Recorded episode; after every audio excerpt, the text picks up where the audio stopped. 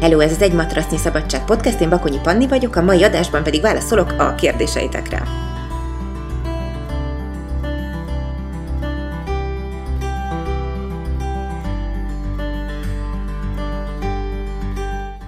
Nagyon sokat kérdeztetek, és nagyon hálás vagyok, hogy bizalmat fektettek belém, és érdekel a véleményem. Szó lesz a mai adásban sérülés lelki okairól, női ciklusról. Lehet-e úgy nő a nő, hogyha mondjuk fekete szőrszel nő a mellén vagy a hasán? Beszélek majd jogás étkezésről, és kérdeztetek joga és egyéb mozgásformák kombinációjáról is, meg még egy csomó dologról.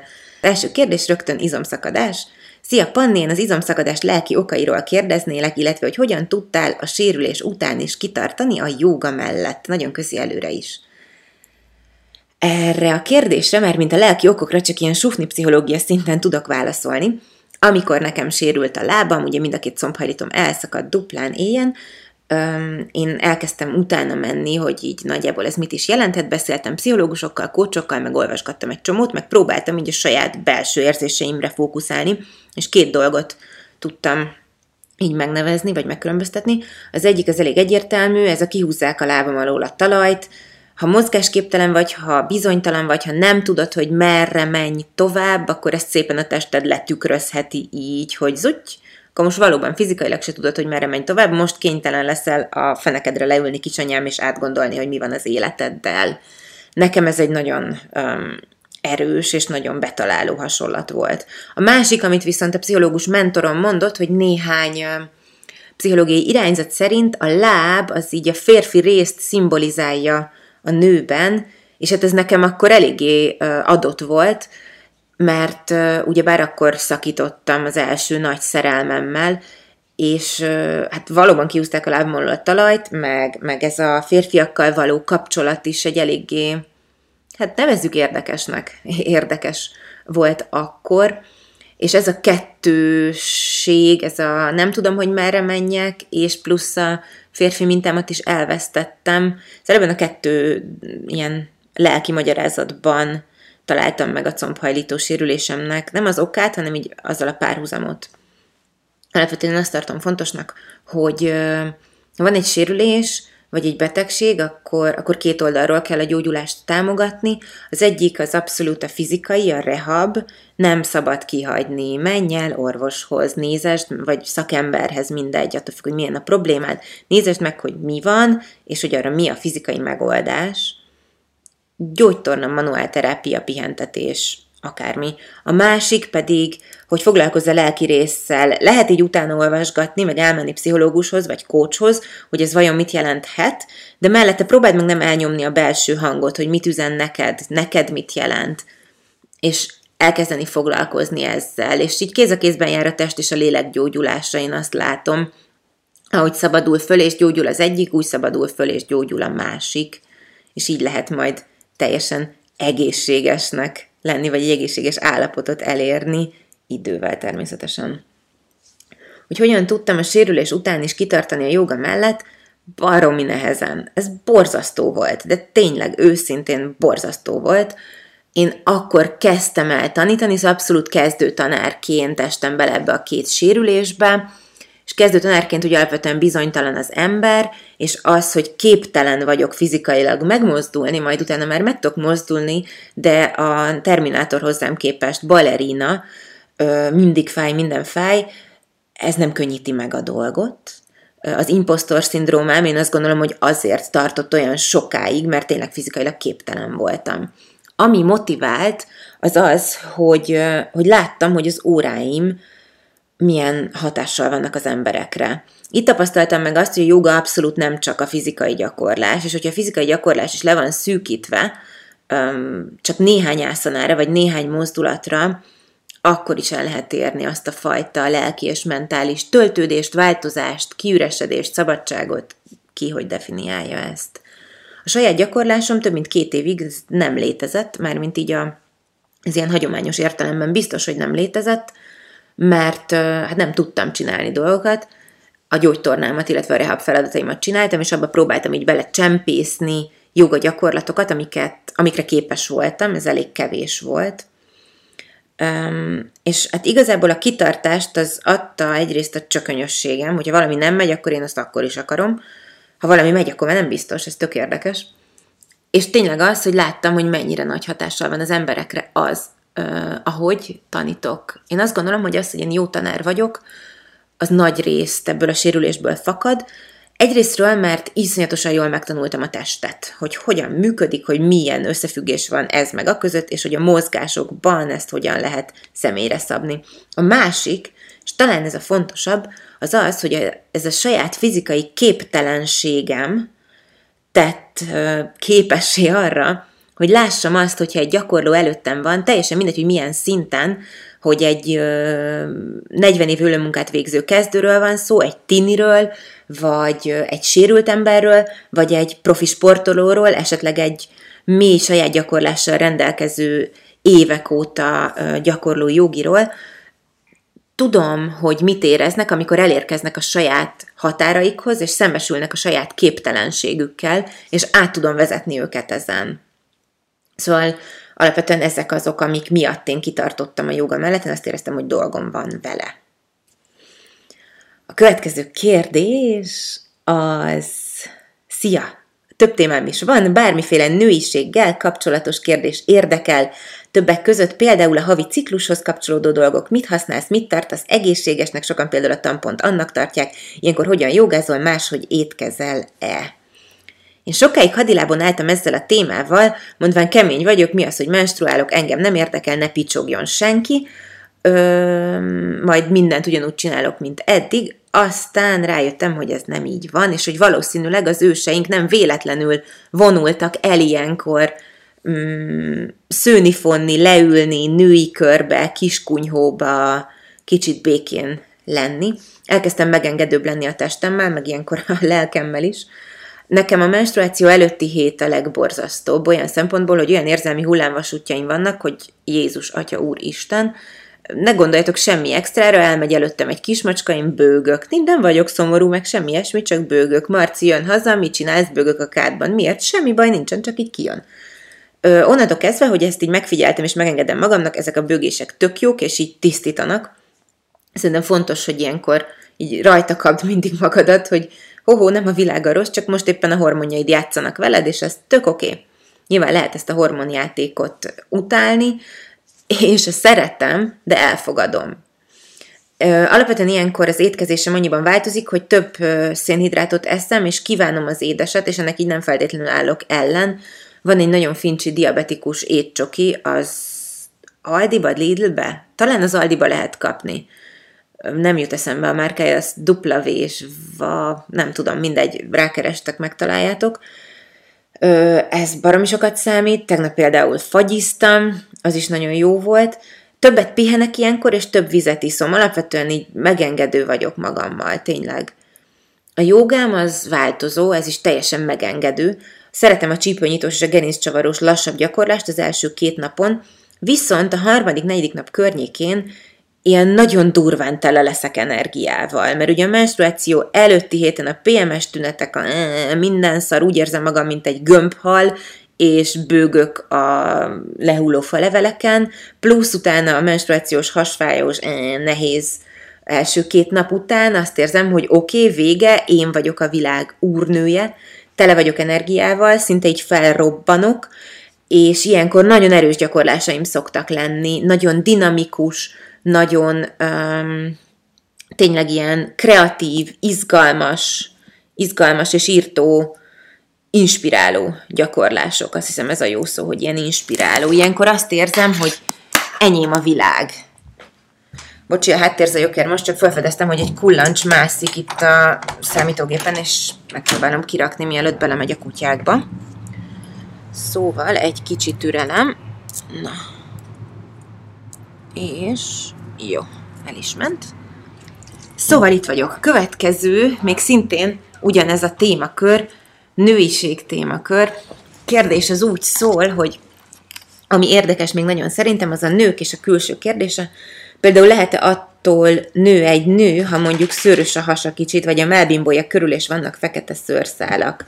Hogyan kezelje ezeket? Ez egy dolog, hogy fizikailag eltüntetjük, de lelki szinten sokszor nehéz ezekkel megbarátkozni az első dolog, ami a kérdés kapcsán a, az eszembe ötlött, hogy tegye fel az a kezét, akinek nincsen a hasán szőrszál, nincsen néha az állán, vagy a melbimbója körül szőrszál, vagy nem néha, hanem mindig.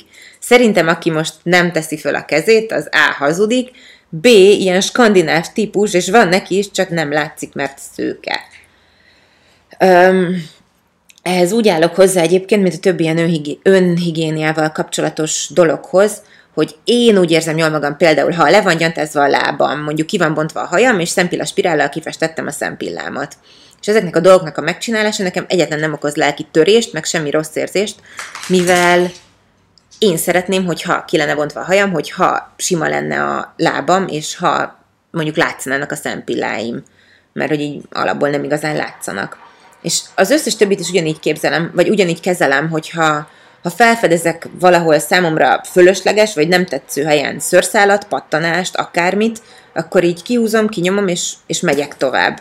Azt gondolom, hogy nem kell így túl mély feneket kertenek a dolognak, azért, mert tényleg tök természetes. Nekem az nagyon sokat segített, hogy megkérdeztem az ismerősémet, hogy neked is, neked is, neked is, basszus mindenkinek, akkor kitáltatunk. Szóval így elsősorban emberek vagyunk, másodszorban időzőjel istennők, vagy tündérhercegnő királykisasszonyok, igen, nekünk is vannak természetes folyamataink, nekünk is nő össze-vissza szőrszál a testünkön, pattanás vagy mit teszel, bocsi srácok, biztos meg fogtok lepődni, mi is járunk vécére, mi is menstruálunk, a menstruáció elején hasmenésünk van, húha, mi is tudunk büdösek lenni, stb.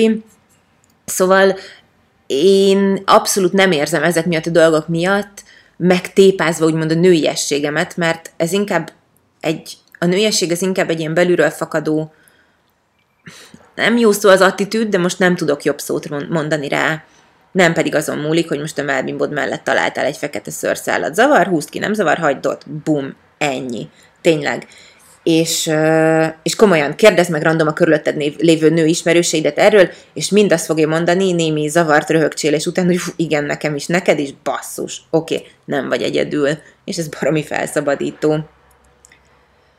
Következő kérdés. Az örök kedvenc párkapcsolat, párválasztás. Sokan mondják, hogy majd megérzed, mikor megismered azt a bizonyos valakit, de mire kell pontosan figyelni, hiszen ilyenkor annyi érzés kavarog az emberekben. Nálatok hogy volt ez az egész? Érezted-e, hogy mennyire természetes a kapcsolat rögtön kettőtök között, vagy ez csak idővel alakult ki?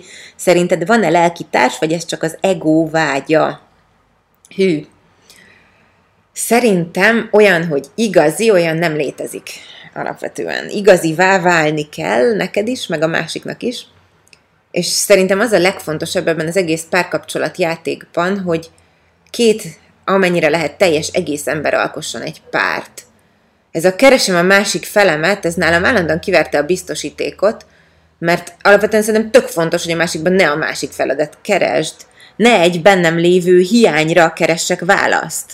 Azért, mert hogyha a bennem lévő hiányra keresek választ, nagyon banális példa, nem tudok mondjuk, nem tudom, a falba szöget beverni, ezért keresek egy olyan srácot, aki tud a falba szöget beverni. Együtt vagyunk egy ideig, ameddig mondjuk fel kell újítanunk a lakásunkat, és szögeket kell beverni a falba, de idővel A. nem kell már szöget beverni, B. én is meg tudok szöget beverni, és onnantól kezdve ez a srác nem tölti be azt a hiányt, amire ő rendeltetett, és megyek tovább. Szóval öm, ne a benned lévő hiányra keres választ, hanem légy te teljes egész, keres egy másik embert, aki úgymond teljes egész, és együtt alkothatok akkor egy harmonikus párkapcsolatot. Én nekem az a tapasztalatom, hogy a kapcsolat egy folyamatosan hullámzó, élő, pulzáló valami, negatív és pozitív szakaszokkal, de pont ettől gyönyörű.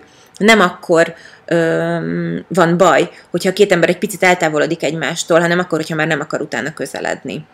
Tegnap hallgattam Pál Férinek egy előadását, és azt arról mesél többek között, hogy a párkapcsolatok, a társkapcsolatok nem azért mennek tönkre, mert problémák vannak, hanem azért, ahogy bánunk egymással, amikor problémáink vannak.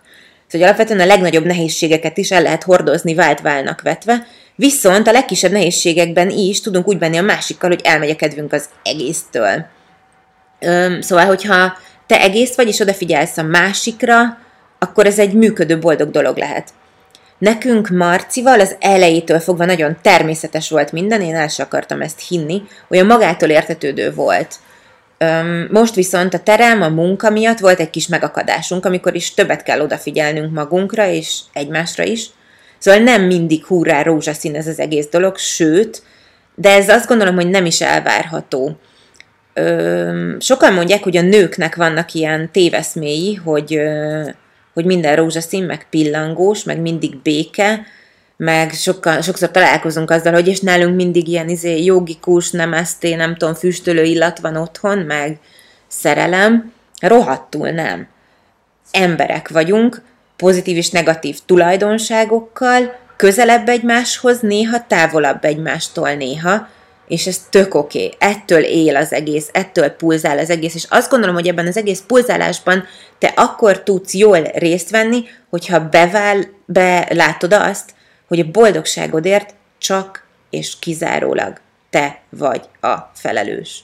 A másik boldogságáért pedig csak és kizárólag a partnered a felelős. És két boldog ember eldöntheti azt, hogy együtt sétál az úton. És hogyha két boldog és egész ember úgy dönt, hogy együtt sétál az úton, akkor semmi baj nem történik. Akkor, amikor egy picit távolabb sétálnak, és akkor sincs, az sincs túlértékelve, hogyha közelebb sétálnak egymáshoz. Mert tudják, hogy egymás mellett sétálnak, nem tesznek rá a másikra plusz terhet, hagyják a másikat szabadon kibontakozni, megélni az ő örömeit, bánatait, segítik a másikat, de nem elnyomják, nem nyomják rá a saját boldogságuknak a felelősségét. Szóval, um, visszatérve, olyan, hogy igazi, olyan nem létezik. Szerintem sok ember van, akiből válhat számunkra igazi, és aki számára válhatunk mi is igazivá. Viszont ez évek folyamatos, idézőjeles munkája. Nem a rossz értelemben vett dolgozunk, dolgozzunk, dolgozzunk, csináljunk mindent kötelező jelleggel, el kell vinnem randizni, mert mert dolgozunk a kapcsolatunkon, dolgot értem, hanem inkább az odafigyelést, ne legyenek ilyen téveszmék, hogy minden mindig rózsaszín, és még egyszer távolodunk, és közeledünk, folyamatosan pulzál az egész, akkor van baj, ha ez a pulzálás megszűnt. Nagy ugrás a következő téma. Nos, a honlapotokon vannak tanácsok étkezéssel kapcsolatban. Én engem az érdekelne, hogy konkrétan hogy áll össze most például egy joga előtti vagy utáni étkezés részletek, mert azt gondolom, hogy ezen múlik minden, mi a tanácsos és mi nem. Jó tanácsok amúgy is érdekelnek, mert elő-elő fordulgat velem, hogy bár betartom, hogy nem eszek két-három órával az óra előtt, mégis az előtte elfogyasztott ételek kihatnak az órára, beindul a szervezet működése, enyhe hányinger, stb. Két, két részre bontanám a kérdést. Az egyik az az, elmondom, ami nekem bevált, amikor csak gyakoroltam, idézőjelben csak, szóval még nem voltam full-time jogatanár a leges-leges legjobb gyakorlásaim akkor voltak, amikor vacsoráztam olyan hat körül, másnap reggel hatkor gyakoroltam, kilenc körül reggeliztem, kettő körül ebédeltem, hat körül vacsoráztam, és megint másnap reggel gyakoroltam.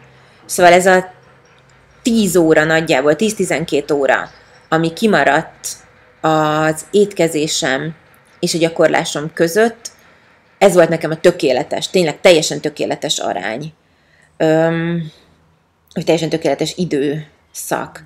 Esti gyakorlásnál ö, sose tudtam ezt a fajta könnyedséget elérni. Akkor az volt nekem a beválós, hogy reggelire ettem tojást és valami szénhidrátot, valami ö, keményebb szénhidrátot, szóval keményítős témát, ebédre lazán valami salátát, gyakoroltam utána, de jóval utána, szóval mondjuk 12-kor ebédeltem, mondjuk 6 körül gyakoroltam, és aztán bővebben vacsoráztam.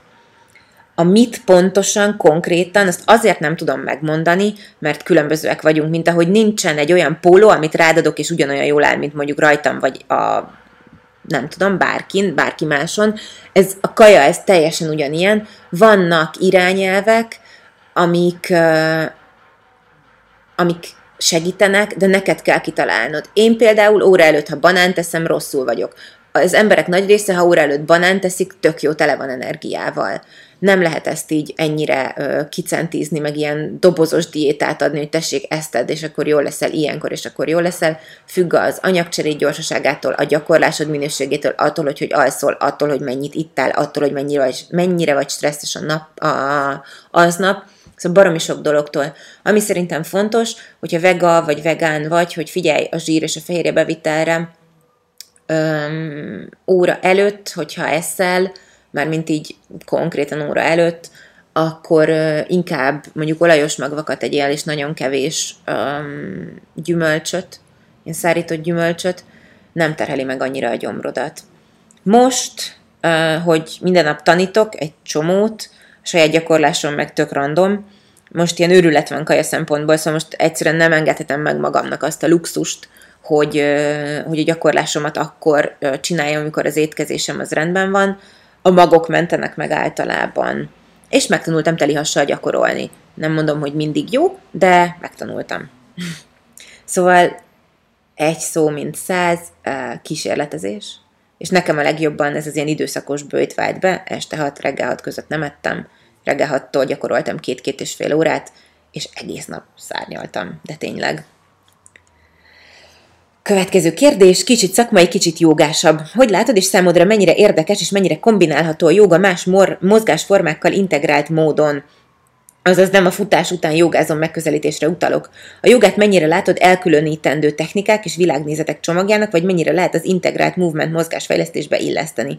A hazai jogavilágban többnyire azt látom, hogy kevés oktató meri a műfei határokat átlépni vagy feszegetni, és beragadnak az általuk tiszta, irányzati vagy hagyományosnak vélt megközelítésbe. És az egyéni mozgás felfedezés szabadságát vagy nem gyakorolják, vagy ha igen, nem igazán tanítják a gyakorlóiknak, tisztelet a kivételnek. Maximálisan kombinálhatónak tartom, sőt, hogyha a jogának most a testgyakorlás légzés részét nézzük, csak akkor azt gondolom, hogy ez reálisan józan észszel belátható, hogy nem egy teljes egész, nem alkot a joga mozgás anyaga egy teljes egészet önmagában.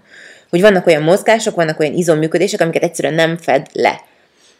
Én az óráimon nagyon sokszor táncos, harcművészetes, gyógytornából vett, gimnasztikából vett és funkcionális edzésből vett, és egyéb alternatív mozgásterápiás gyakorlatokat is használok, belépítve a joga sorba, és nagyon fontosnak tartom a kreativitást ebben az, ebben az egészben. Merjünk lelépni a matracunkról, merjünk olyat csinálni, ami nem idézőjelben jogás. Én a gyakorlóimat is az összes órán arra buzdítom, hogy fedezzék fel azt, hogy mi az, ami nekik jól esik. Rendszeresen vannak az óráimon, az elején is, a végén is, és sokszor a közepén is olyan részek, amikor mozogja, hogy szeretnél, adok irányvonalakat, juss el innen ide, érdemes ezt meg azt csinálni, hogy azt te hogy oldod meg, mit csinálsz, mi az, ami neked most kell, legyen az jogagyakorlat, vagy rohadtul nem jogagyakorlat, nyugodtan ö, fedezd fel a saját szabadságodat benne, és a saját tested azt, amit kíván. Én nem hiszek az egy és üdvözítő módszer létében. Számomra a joga pont a szabadság és a kreativitás platformja a matracomon, és szerintem nekünk jogatanároknak az az egyik nagy felelősségünk, hogy szálljunk le már egy kicsit ebből az elefántcsontoronyból, és az egy és tiszta, és üdvözítő, és hagyományos, és nem tudom milyen öm, módszer hirdetéséből,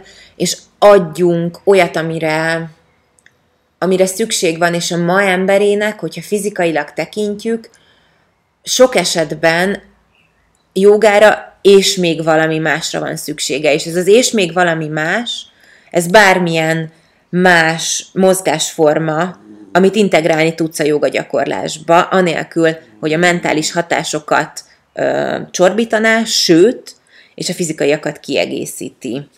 Szóval röviden az a válaszom, hogy igen, abszolút integrálható és kombinálható más mozgásformákkal a joga egy gyakorlás keretein belül, és én az összes órámon ezt is csinálom. Utolsó kérdés. Dolgoztatok-e régebben mást is a joga mellett? Igen. Marci, ő siedzőként kezdte, majd kondi és rehabedző volt teniszversenyzőknek, valamint ő neki közgáz vendéglátós végzettsége van, és dolgozott itthon is, meg külföldön is vendéglátásban. Én nekem az első bizniszem még egyetem alatt az esküvőszervező vállalkozásom volt, leányálom esküvőszervezés volt a neve, és egy gárdonyi idézet volt a szlogán, hogy amikor egy kislány születik álmában, egy kisfiú elmosolyodik, amikor végeztem az egyetemen, akkor marketing, PR marketing és tévészakirányon, akkor dolgoztam utána a televíziónál, valamint elvégeztem egy life és business coach iskolát is, és szabadúszó marketing és szervezetfejlesztési tanácsadó voltam, kis és középvállalkozásoknak adtam tanácsot, és jó ügyek mellé tettem kommunikációs szaktudást, és ezután jött a jóga. Ennyi fért bele a mai adásba, nagyjából a kérdések, az összes kérdésnek a harmadát sikerült most megválaszolnom. Remélem, hogy hasznos volt. Nagyon kíváncsi vagyok a visszajelzéseitekre, szóval nyugodtan írjatok, illetve kérdezzetek még. A podcast leírásába beleraktam a linket, ahol lehet akár névtelenül is kérdezni. Folytatjuk a jövő héten. Legyen csodaszép napotok, sziasztok, én Bakonyi Panni voltam, ez pedig az Egy Matracnyi Szabadság podcast kérdés felelek adása. Hello!